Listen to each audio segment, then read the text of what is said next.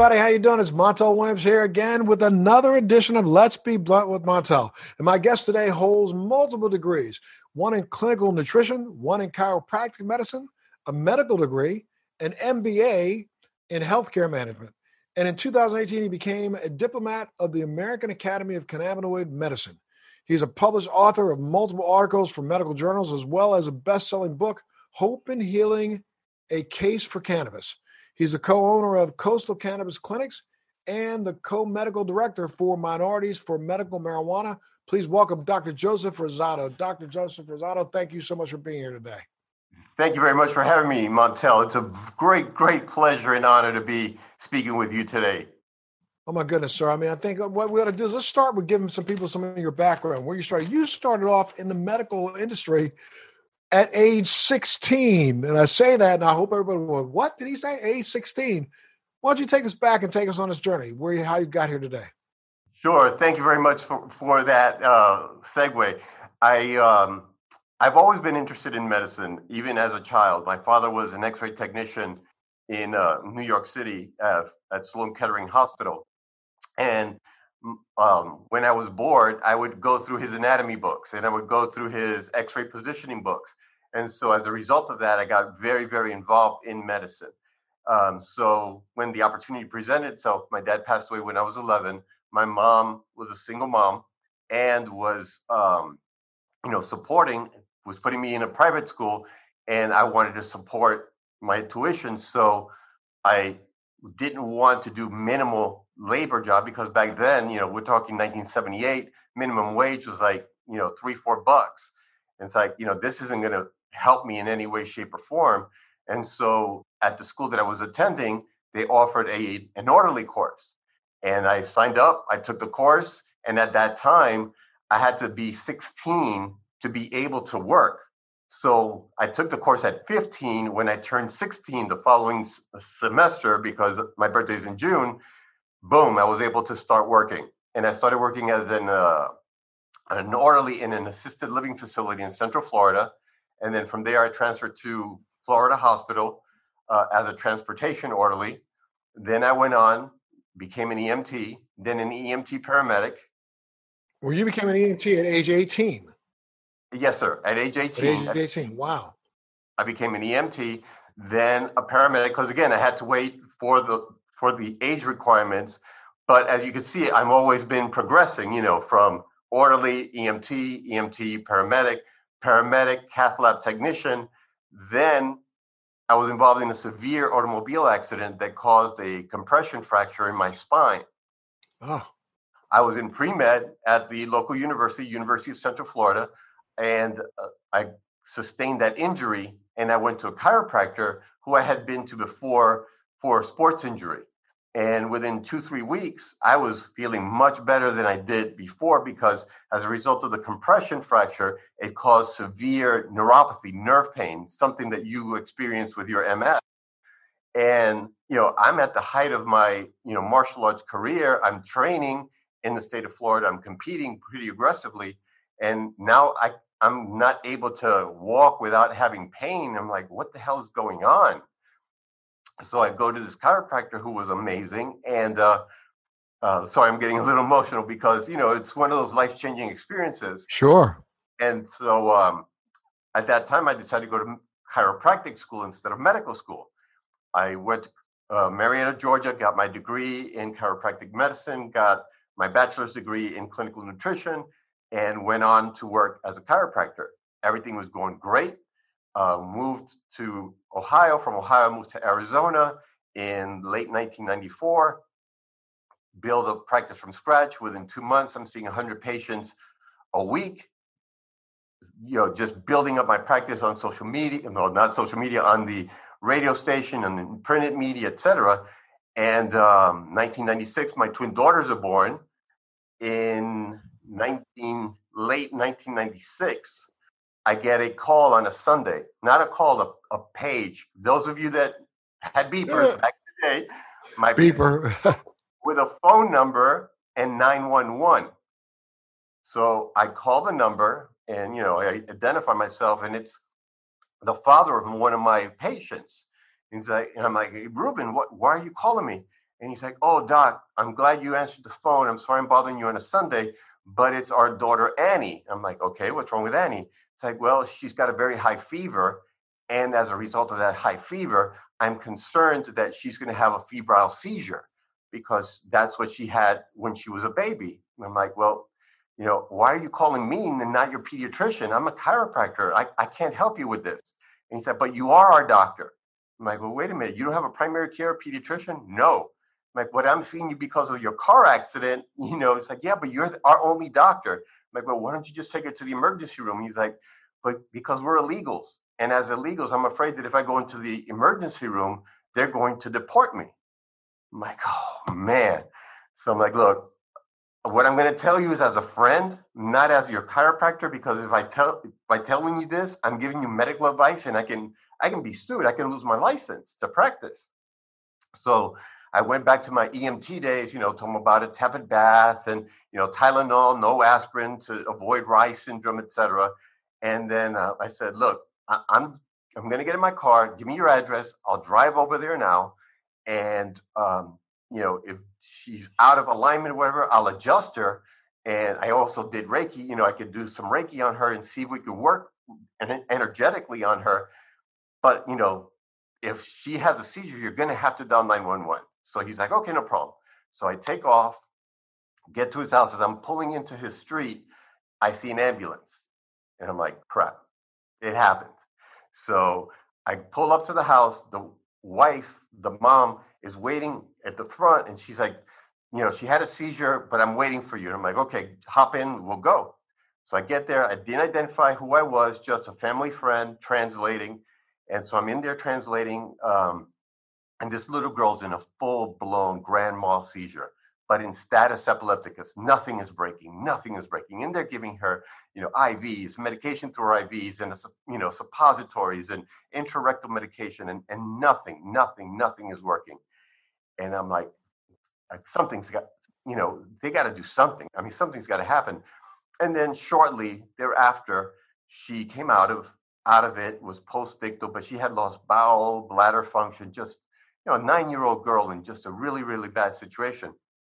Anyway, um, when it was all said and done, and and I you know left, and you know everybody you know the kiss and hug traditional Hispanics, I got in my car and I began to cry because I couldn't help her, and it frustrated me that here was a patient and I couldn't do anything for them, and they needed a doctor, and although I was a doctor, but I wasn't a doctor that was able to help them with their needs, and I I vowed that they that I would never be in a situation that I couldn't help somebody.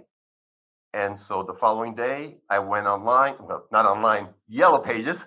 You're so used to saying online. I went, I went to Yellow Pages, um, called a few prep schools for to take my MCAT. And uh, I took my MCATs, I interviewed, and um, this was 96, 90, yeah, 97, 96, 97. And um, I religiously watched your show because my hours were from two to eight at the office. And in Arizona, because of the two hour time difference from the East Coast, I was able to catch you before I went into the office. And, and you used to have a guest by the name of Sylvia Browne. Certainly. I called her, set up an appointment, and had a consultation with her and told her, look, I'm in this situation. This is what my plan is. This is what I'm doing.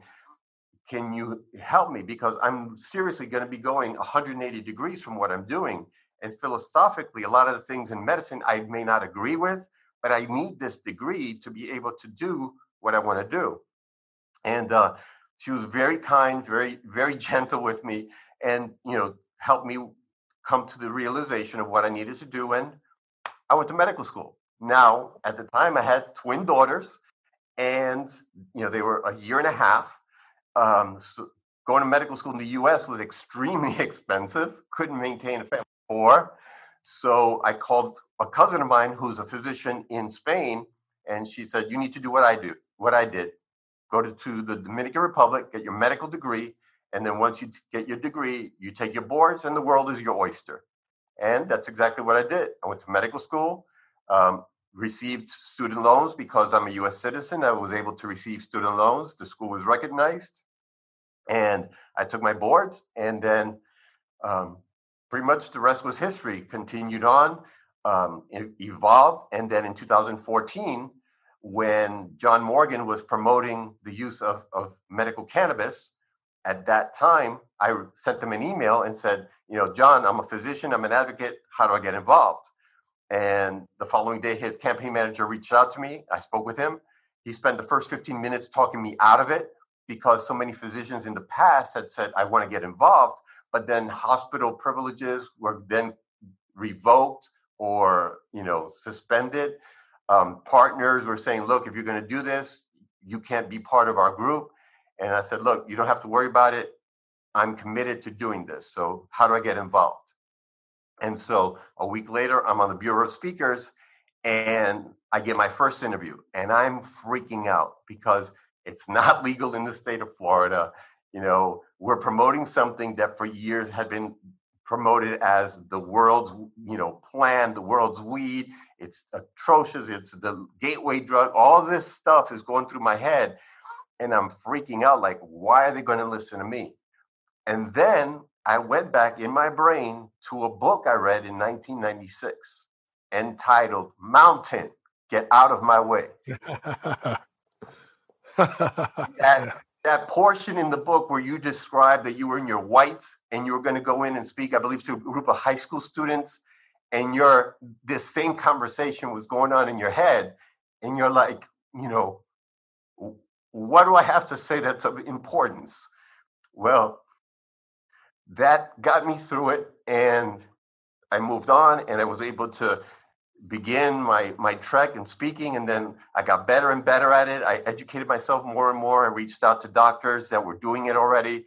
Started reading everything that Raphael Mechoulam uh, printed and wrote, Lumir Hanus, Ethan Russo, and just got more and more knowledgeable. And then uh, once it became legal and we had medication, I was the first in the state of Florida to recommend medical cannabis to an adult female in the north central Florida area of stage three brain tumor. She is still alive, teaching yoga on the beach, doing phenomenally well.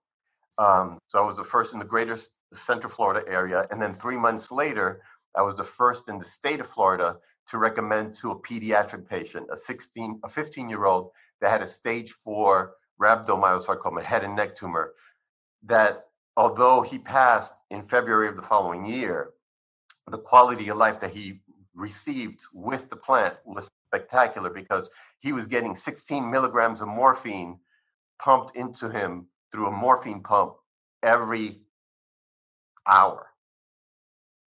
And he was a zombie. He laid on his hospital bed, drooling, looking at his crotch. And all of a sudden, within a month, we cut the dose down from 16 to 8.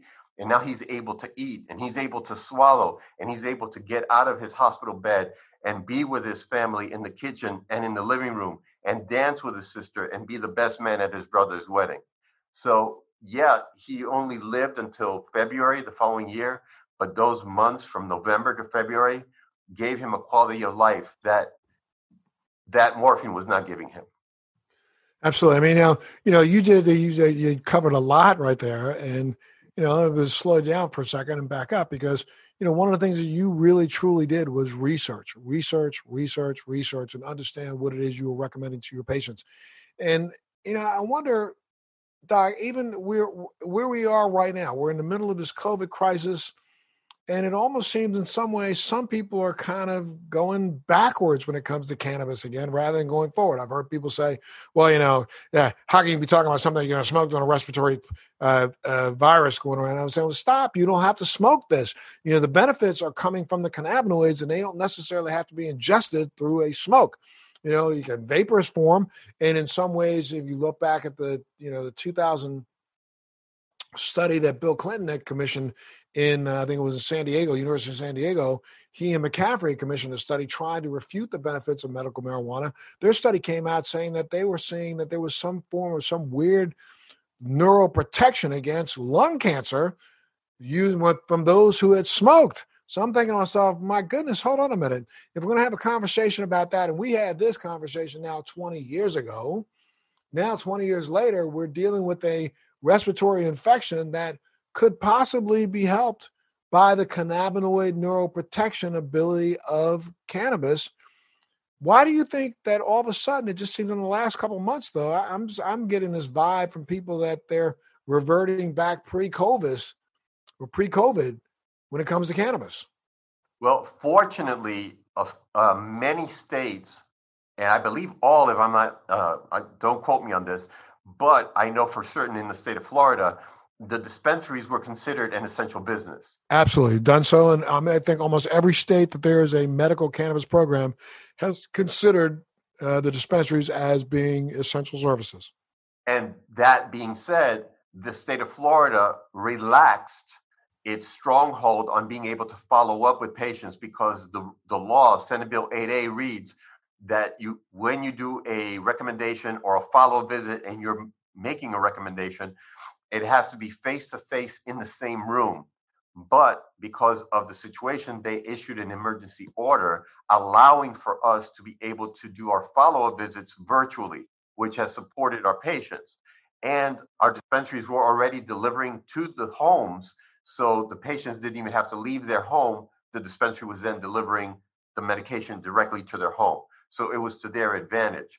Now, as with everything, you know, I, I as a physician, I that's the first question I get hit with. Well, how are your patients getting their medication if you know it's it you know they they, can, they can't smoke because if they smoke or they vape, it's going to cause a problem.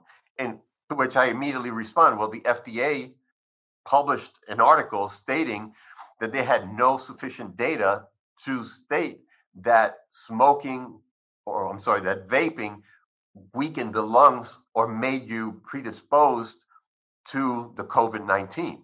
So the fact that you're vaping is irrelevant because, as you just so well stated, the cannabinoids work on the CB1, CB2 receptors that are found in the lungs. And the absorption that takes place, you know, CBD is is phenomenal anti-inflammatory and antioxidant. So it's going to ward off any diseases or inflammation that's going on in the lungs and it helps prevent emphysema and asthma treatments because of the anti-inflammatory antioxidant effects that it has. So that's why research has shown that when you smoke cannabis or in, or vape cannabis there's no possibility of getting lung cancer.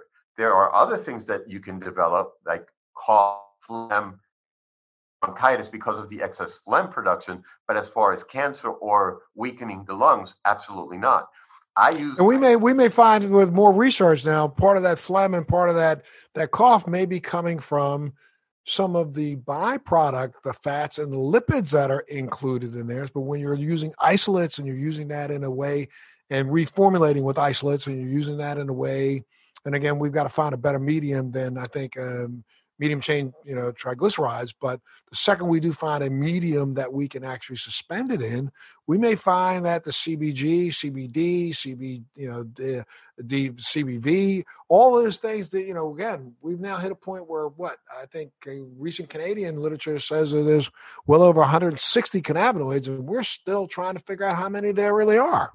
Exactly, and as you mentioned, you know, CBG is five times as strong as CBD as an anti-inflammatory. Research has shown that THC is 20 times as powerful as aspirin as an anti-inflammatory and twice as strong as hydrocortisone as an anti-inflammatory. So, you know, it's not only the CBD and the CBG, it's also the THC that, you know, in, in my culture, everyone wants to say, oh, CBD good, THC bad. And I'm like, no, no, no. It's got to be together. It's it's a symbiotic relationship.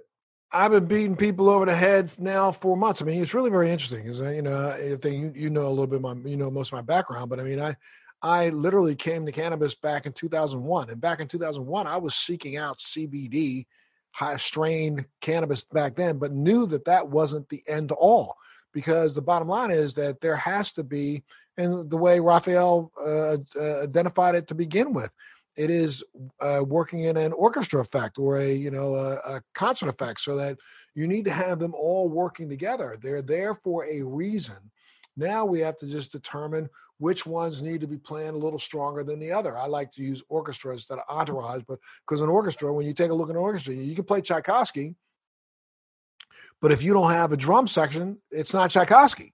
You know what I'm saying? It's music. It may sound a little bit like it, but it's not Tchaikovsky. You know, you listen to Beethoven. Beethoven was very heavy in the strings. Well, you need a, and piano. So you need to have, you know, and a piano is a string instrument, or a, some people think it's a strike instrument, but it's a string instrument because it's got strings inside. And with the piano or with with uh, with that, you need to have a, a bigger orchestra effect with a larger portion of the strings. So if you think of cannabinoids the same way, you want to have them all together, but you want to have just a little bit more CBD, or you might want to have a little bit more CBG on top of that, or you want to make sure you have a little bit of THCA on top of that. And you know, especially especially in your edibles and your edibles and and things that you're going to ingest, because you know, unless you heated up that THCA, you really wouldn't get the you know euphoric effect. But you know, it seems like other than people like yourself the industry has come to a standstill when it comes to trying to educate the consumer and getting that information into their heads. What do you exactly. think that? And it's you know it it's it's sad that people that are supposed to protect us, that take a vow to protect us, i.e., our governors, our politicians that are there to defend us and protect our rights, are in, taking our rights away to utilize a medication that is is of benefit and of help. I, I remember in an interview you had done, I call which radio, which um, TV personality you were being interviewed by, but you indicated that on a daily basis you broke the law because the state that you lived in was not medical, but the state that you got your medication was medical, and you crossed the state borders on a daily basis, and you were breaking the law on a daily basis. And here you are, decorated, you know, veteran and and you're breaking the law. I'm like, you fought for these rights, you fought for our freedom, and yet you didn't have the freedom to get your medicine. And still today, I mean, you take a look at it. We got what 37 states in the District of Columbia that have medical marijuana or some sort of cannabis law, but you still have 13 that don't. So in those 13, there are some pretty severe penalties for the use of cannabis in those 13 states. It's just really ridiculous. I mean, the fact that the VA has the nerve to say that they won't take away the benefits of a, of a soldier who lives in a state that has a medical marijuana program if they're a part of that program, but if you don't live in that state, they'll take away your benefits. Stop. How stupid and ridiculous can we be? And then you have countries. Last year, I, I was privileged, once my book was published, to be invited to eight different countries. One of them was, you know, Malaysia, you know, Fiji. These are countries that have very, very strict laws on cannabis, and the, the ministries of health and the um, the attorney generals are reaching out and inviting people. You know, when I spoke in Fiji, I didn't speak to healthcare professionals. I spoke to 500 attorneys on the use of cannabis. And when I got done, the uh, district deputy director pulled me off to the side, who managed all of the, you know, like public defendants, et cetera, and and he's like, you know, uh, I got a story to tell you. I'm like, what's that? He said, you know, a week ago we arrested an individual that got caught with X amount of marijuana, and he got 18 years in prison. I'm like, all right. And then I was getting ready to respond, and he said, no, no, wait, the story doesn't end there. I'm like, okay. He said that same week, an individual raped a minor was a pedophile, that individual got 15 years in prison. And I looked at him and I said, And how's that working for your country? And he said, After listening to you today, it's not working in my country. That's so that's so insane. Well, look, uh, you know, Doc, I got to take a little break. So you're listening, everybody tuned in. You're tuned in to Let's Be Blunt with Montel, and today's guest is Dr. Joseph Rosado. And I'm telling you, you do not want to miss us when we come back because we have so much more to cover. I'm going to take a little break, pay some bills, and we'll be back right after this. Hey guys, thanks so much for tuning in to today's episode of Let's Be Blunt with Montel, where our guest today holds multiple degrees. He's a clinical nutritionist, he's a chiropractic medicine provider, he's also got a medical degree, he's got his MBA in healthcare management, and he also is a diplomat for the American Academy of Cannabinoid Medicine. He's also published a book. It's called Hope and Healing A Case for Cannabis. And he's also the co owner of the Coastal Cannabis Clinics and co-medical direct, director for minorities in minorities for medical marijuana. Again, thank you so much, Dr. Joseph Rosado, for being a part of Let's Be Blunt today. It's an honor to be here, sir. Thank you again. Absolutely. Let's talk a little bit. Let's talk. Let's start off. Let's talk a little bit about Florida's. Well, first off, you know we're we're recording this today, and uh, today uh, Florida just jumped. I think had its highest number of positive COVID cases. You know, well over I think eleven thousand today, and you know over the weekend. Right. Well, I think it was like uh, uh ten thousand on Friday, eleven thousand on Saturday, eleven thousand on Sunday. This is really insane and you know it is the big elephant in the room so let's take a minute and talk about this but where do you think we're going when it comes to this thing man i mean uh, do, do you think this is going to will americans wake up enough to understand that we do have some control over this spread well unfortunately the country did not manage the situation correctly from the outset and those of us in certain states have noticed that our governors have not responded appropriately either. They're not listening to the physicians. They're not listening to the people that have experienced this beforehand. You know, I'm, I'm a very small fish in a big pond when it comes to the world. There's six billion people. I'm just one guy. But because of all of the traveling I did last year, I created sufficient connections in every one of these countries that I was in that I picked up the phone and through WhatsApp, through WeChat, I was reaching out to these people saying, you know, physicians saying, What are you guys doing? How are you doing? How are you dealing with this? What's happening? They were already telling me of what they were doing. I put myself in a quarantine before it was mandated to be under quarantine in the state of Florida because I already knew what was coming. That's me. I, I, I don't have the power to speak with all the world leaders in one you know, Zoom conference and talk to everybody and say, hey, what are you guys doing? You know, I watched on Netflix this hospital in uh, in New York, Lenox Hill Hospital, where the physicians, once the pandemic hit, reached out to doctors in Wuhan and were having conversations with these doctors. Why couldn't our politicians do the same freaking thing? But no, let's reinvent the wheel. We're so arrogant. We know it all. Yeah, I, I still, even to the day, we're so arrogant, we won't even bother to listen to the experts. We don't, we act like we know it all, and and we act like I, eh, you heard the the blatant lies that came out this weekend in a couple of speeches about the fact that ninety nine point nine percent of people don't even have any symptoms. I, it's just, it's it's ridiculous that we as Americans, who used to be the leaders of the world, are now literally the trailblazers at the end of the trail. It's sad. It's very sad.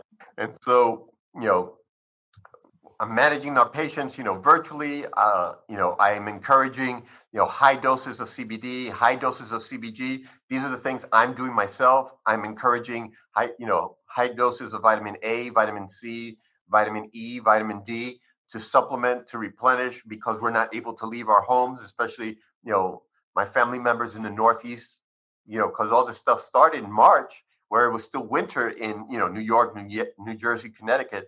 So I'm reaching out to them saying, look, you know, this is what I'm doing. This is what you need to be doing. You know, reached out to some of my uh, contacts in in uh, India. They gave me some herbs that they're using over there. Reached out to some friends in Mexico. What are you guys doing? And just creating this, you know, alphabet soup of remedies to keep myself healthy to keep my immune system up. But you know, cannabis is forefront in in my treatment, in my therapy.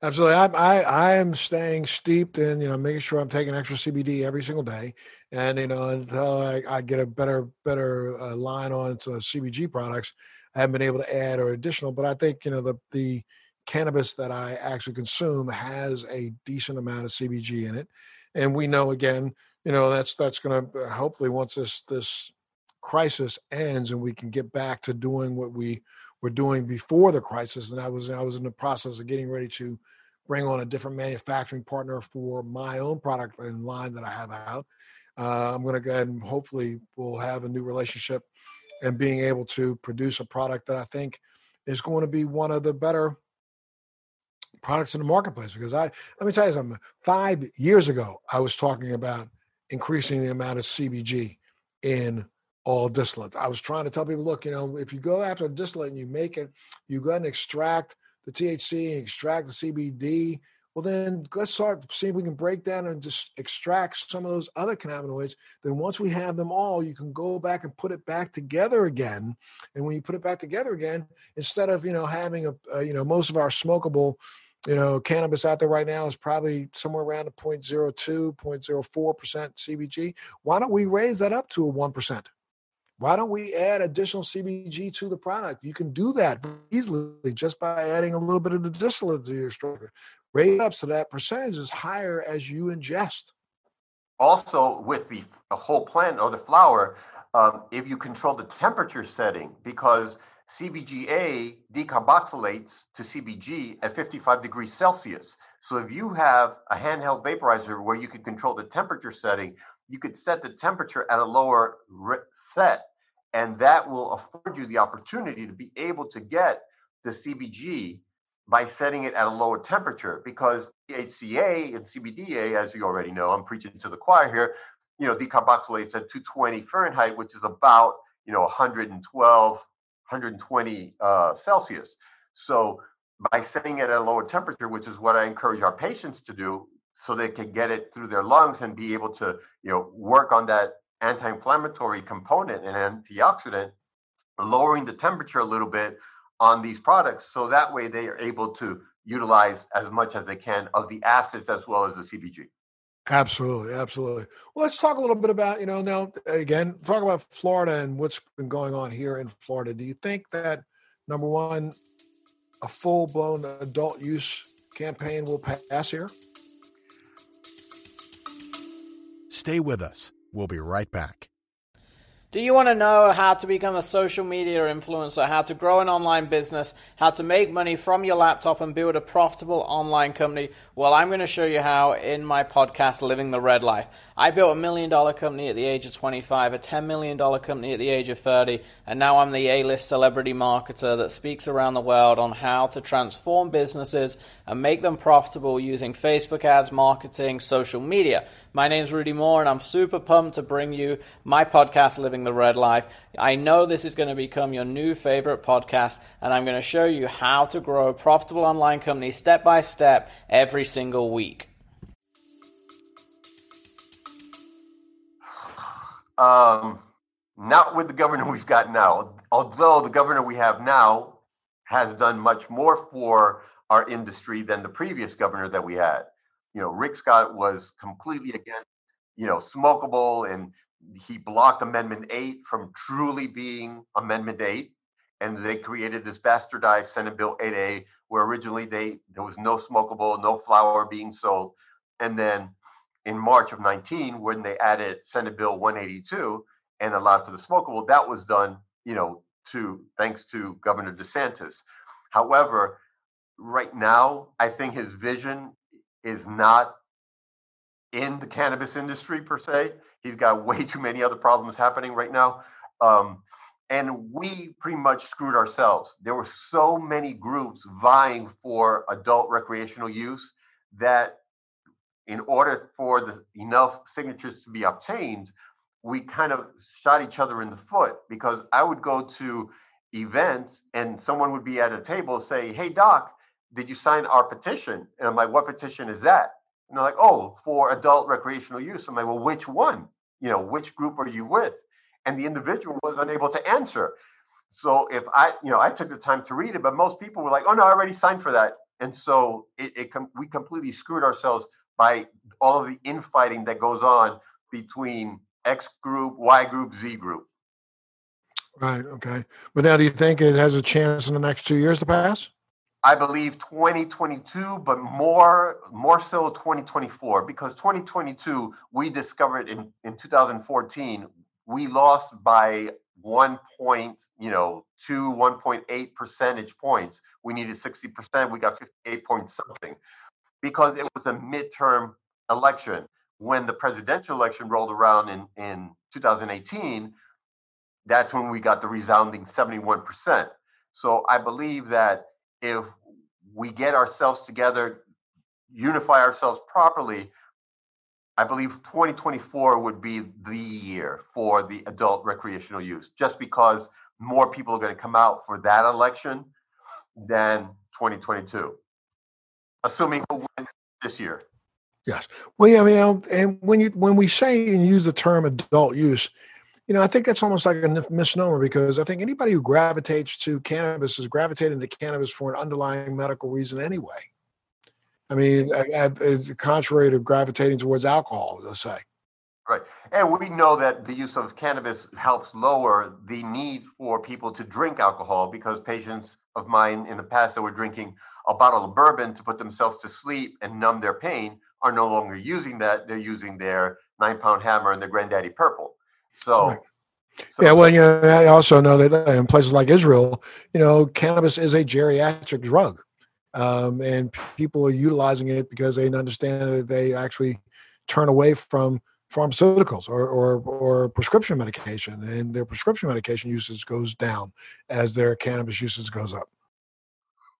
So, you know, there there is hope. Um, you know, it's not perfect, and and I tell this to everybody. You know, our system, our program is not perfect, but having traveled to countries and other states where they have no program, at least we got some, and our and our parents aren't having to leave the state of Florida to travel to Colorado like they used to do to be able to get their, their children's medicine. Kids with Dravet, Lennox-Gastaut that were having two to 300 seizures a day.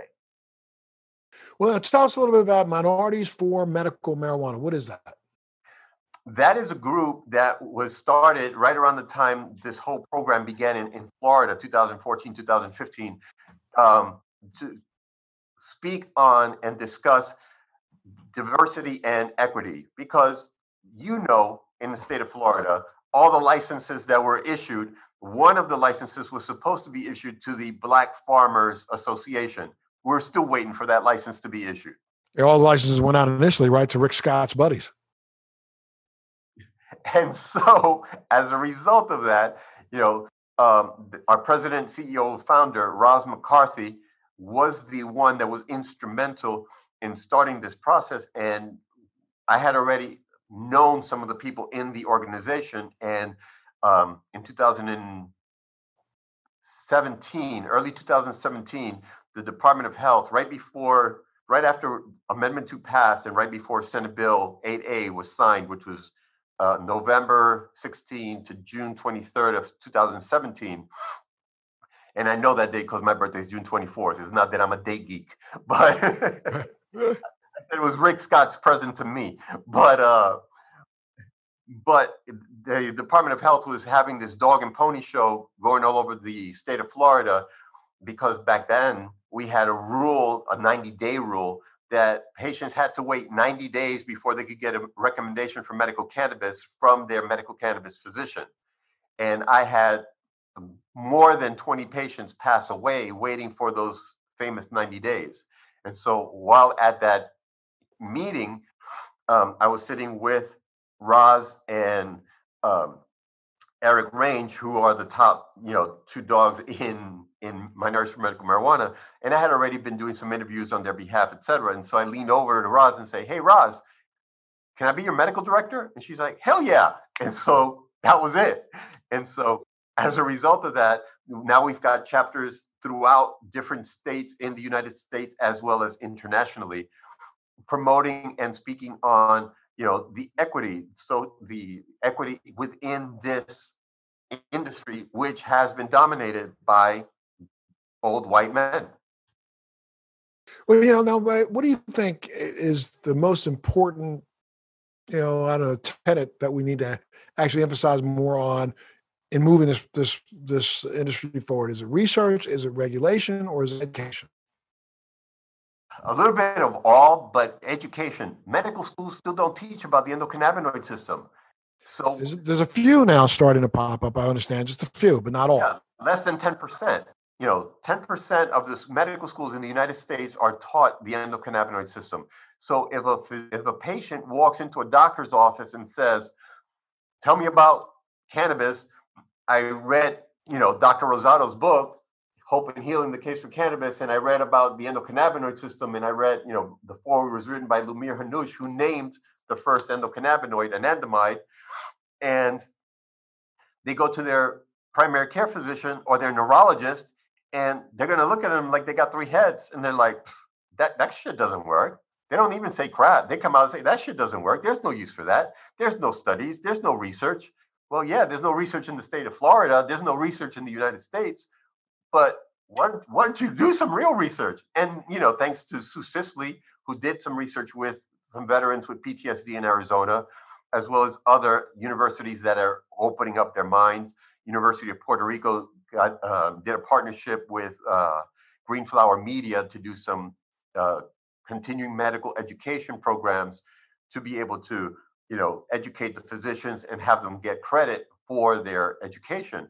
So it's happening, but it starts at the basic level, educating, educating the physicians, because in the medical program, we are the gatekeepers. And if we say no, patients are going to end up doing one of two things. They're not going to use the medicine that they need, or they're going to go to the black market.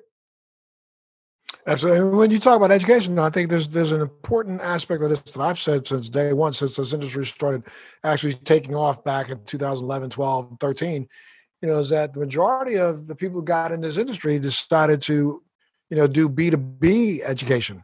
And you're right, then doctor to doctor education, but you know, people stopped and forgot that what's going to drive this the most is going to be the consumer. You know the patient the patient's well you just said he's going to walk in and ask the question. Well you know if you educated the patient he would argue with that doctor no butthead you need to do a little bit more research. Remember the fact that the united states government has spent hundreds of millions of dollars on research that is out there now published that we can read and there's a patent a federal patent on the use of cannabis since but, 2001 exactly 19 years ago you know, and and still physicians have the audacity to say there's no research, there's no science. It's it's it's a phase. It's it's a fad. It you know. I'm always I'm always one of the first to say uh, you know all you have to do is read the abstract to the government's application for a patent and it tells you what our government truly believes. And in that abstract, the government goes on for three paragraphs talking about the fact that this is probably one of the best anti-inflammatories that they've ever come across. It works for a myriad of illnesses. It outlines the entire thing right there. So if the government out of one side of his mouth says it doesn't work, then why did it issue itself a patent saying that it does work? Because once somebody's buddy deschedules it, then big pharma is going to make billions of dollars off of it. Correct. And Big Pharma, you know, is already working as hard as they possibly can to do what they can to see if they can get cultivars in, see if they can work with people in this industry. You know, Big Pharma's been sneaking around this now for the last five years. So we just, you and I just got to keep doing what we're doing, which is pounding the pavement, educating the, the consumer, educating the physicians, educating, you know, our families, and you know, people that five years ago were nowhere near the point of accepting or understanding this are now texting me, calling me, asking me. So, you know, that's in five years. You've been at this a hell of a lot longer than I have, and we've got a ways to go. Absolutely, we do have ways to go. Let's take a few minutes. Uh, if you if you know of, you know, I'm always a, an info junkie. What is anything new you've heard about lately uh, when it comes to cannabis? I know about a month and a half ago. Well, no, it was a month before this whole pandemic hit us. I had read some research um, talking about. Uh, I read an article talking about the fact that they, I think it was out of Jamaica. Uh, some doctors down there had determined that they were seeing a significant um, impact of cannabinoids when it came to things like pancreatic cancer. Have you heard about that? Yes, I've had some patients with pancreatic cancer that are in remission right now. Um, another uh, study or information that they're doing is, again, searching new phytocannabinoids. Uh, they discovered in Italy, some researchers, phytocannabinoids that were 30 times more potent than THC and are being explored for medicinal purposes. Um, Raphael Mechoulam is the last time I heard him speak, I believe it was in California that I heard him, he was discussing the utilization of the acid form more so than the active form of the phytocannabinoid because there's greater um, attachment or linking of the acid form in the endocannabinoid system as compared to the active form. And so he was moving in the direction of targeting more the acids and not so much the actives. Yes, I, I, I know I, I, heard about that, and I was, you know, really excited about the fact that again, even utilizing a lot of THCA in uh, tinctures and in edibles would be a much more uh, a faster way to absorb, right?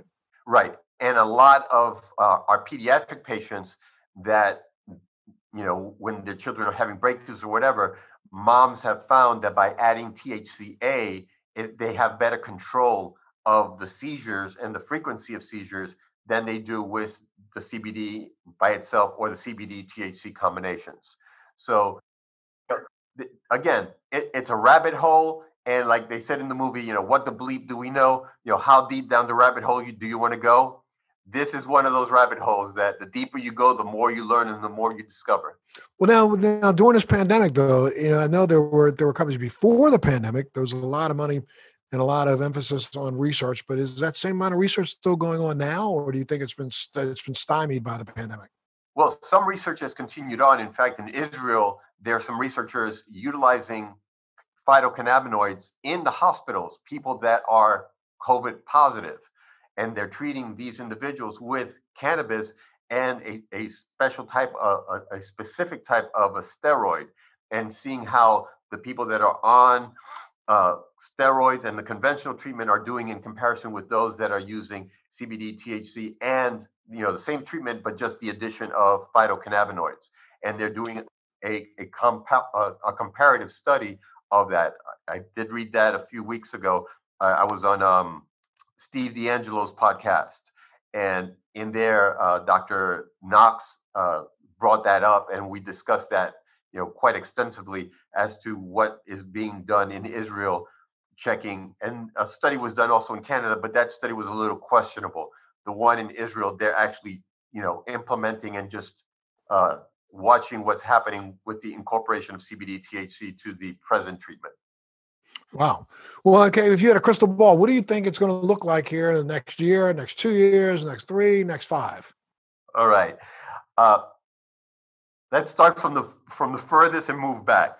In the next five, I believe um, federally, it, it's going to be it's going to be legal at, at the federal level in the next five years. In the next five years, I, I I believe I see that, and and I and I'm speaking that into the universe. So I'm I'm seeing that to be true in in the next five years.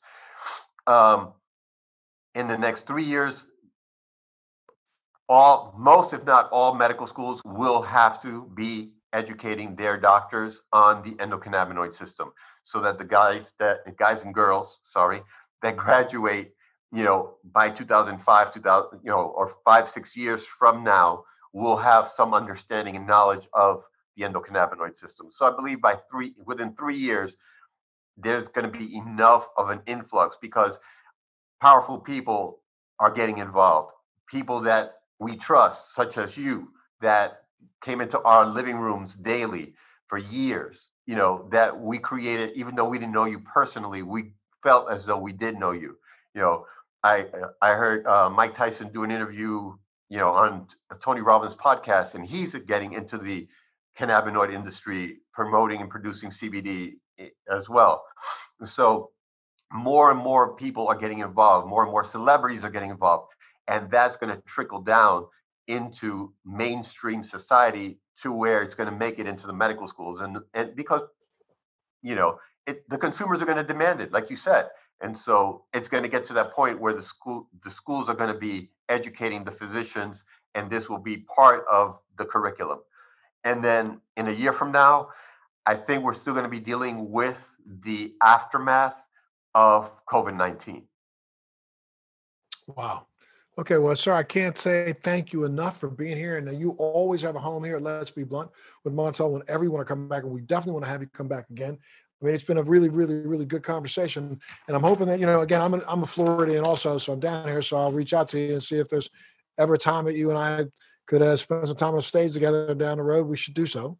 I would sure. love to. I would truly love to because back in the day when I did watch your shows and, and watch how emotional you would get and everything, I always thought in the back of my mind, I think that guy could be a good friend of mine.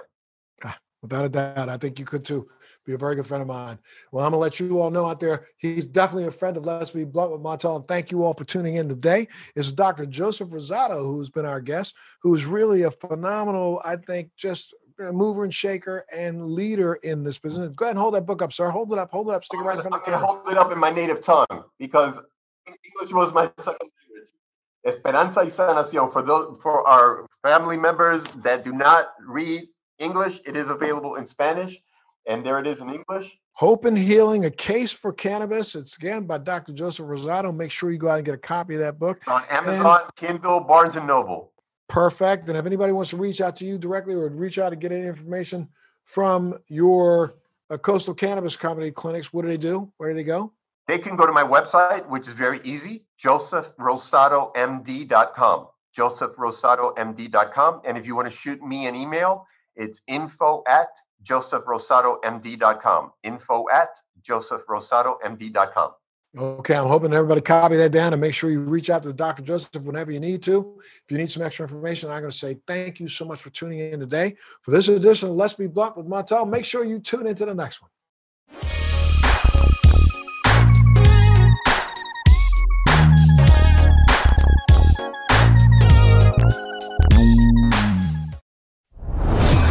Are you dealing with best life burnout, constantly striving for more, and quite frankly, over it? Maybe you just want more joy, peace, and laughter in your life now. Well, then let's go. Welcome to your new favorite podcast, Hot Happy Mess, hosted by me, your girl, Zuri Hall. We are celebrating our magic in the middle of life's messes. Don't miss new episodes every Wednesday. Listen to the Hot Happy Mess podcast on the iHeartRadio app, on Apple Podcasts, or wherever you get your podcasts. Thanks for listening to today's show. To check out more great cannabis podcasts, go to podconx.com. Here's a preview of one of our other shows. I'm Larry Mishkin, and I'd like to invite you to join Rob Hunt and me on our weekly podcast, The Deadhead Cannabis Show. Each week, we explore the latest cannabis and jam band news and reminisce with other deadheads and jam band lovers about the great musical acts that we've seen and heard. Check out a new episode every Monday.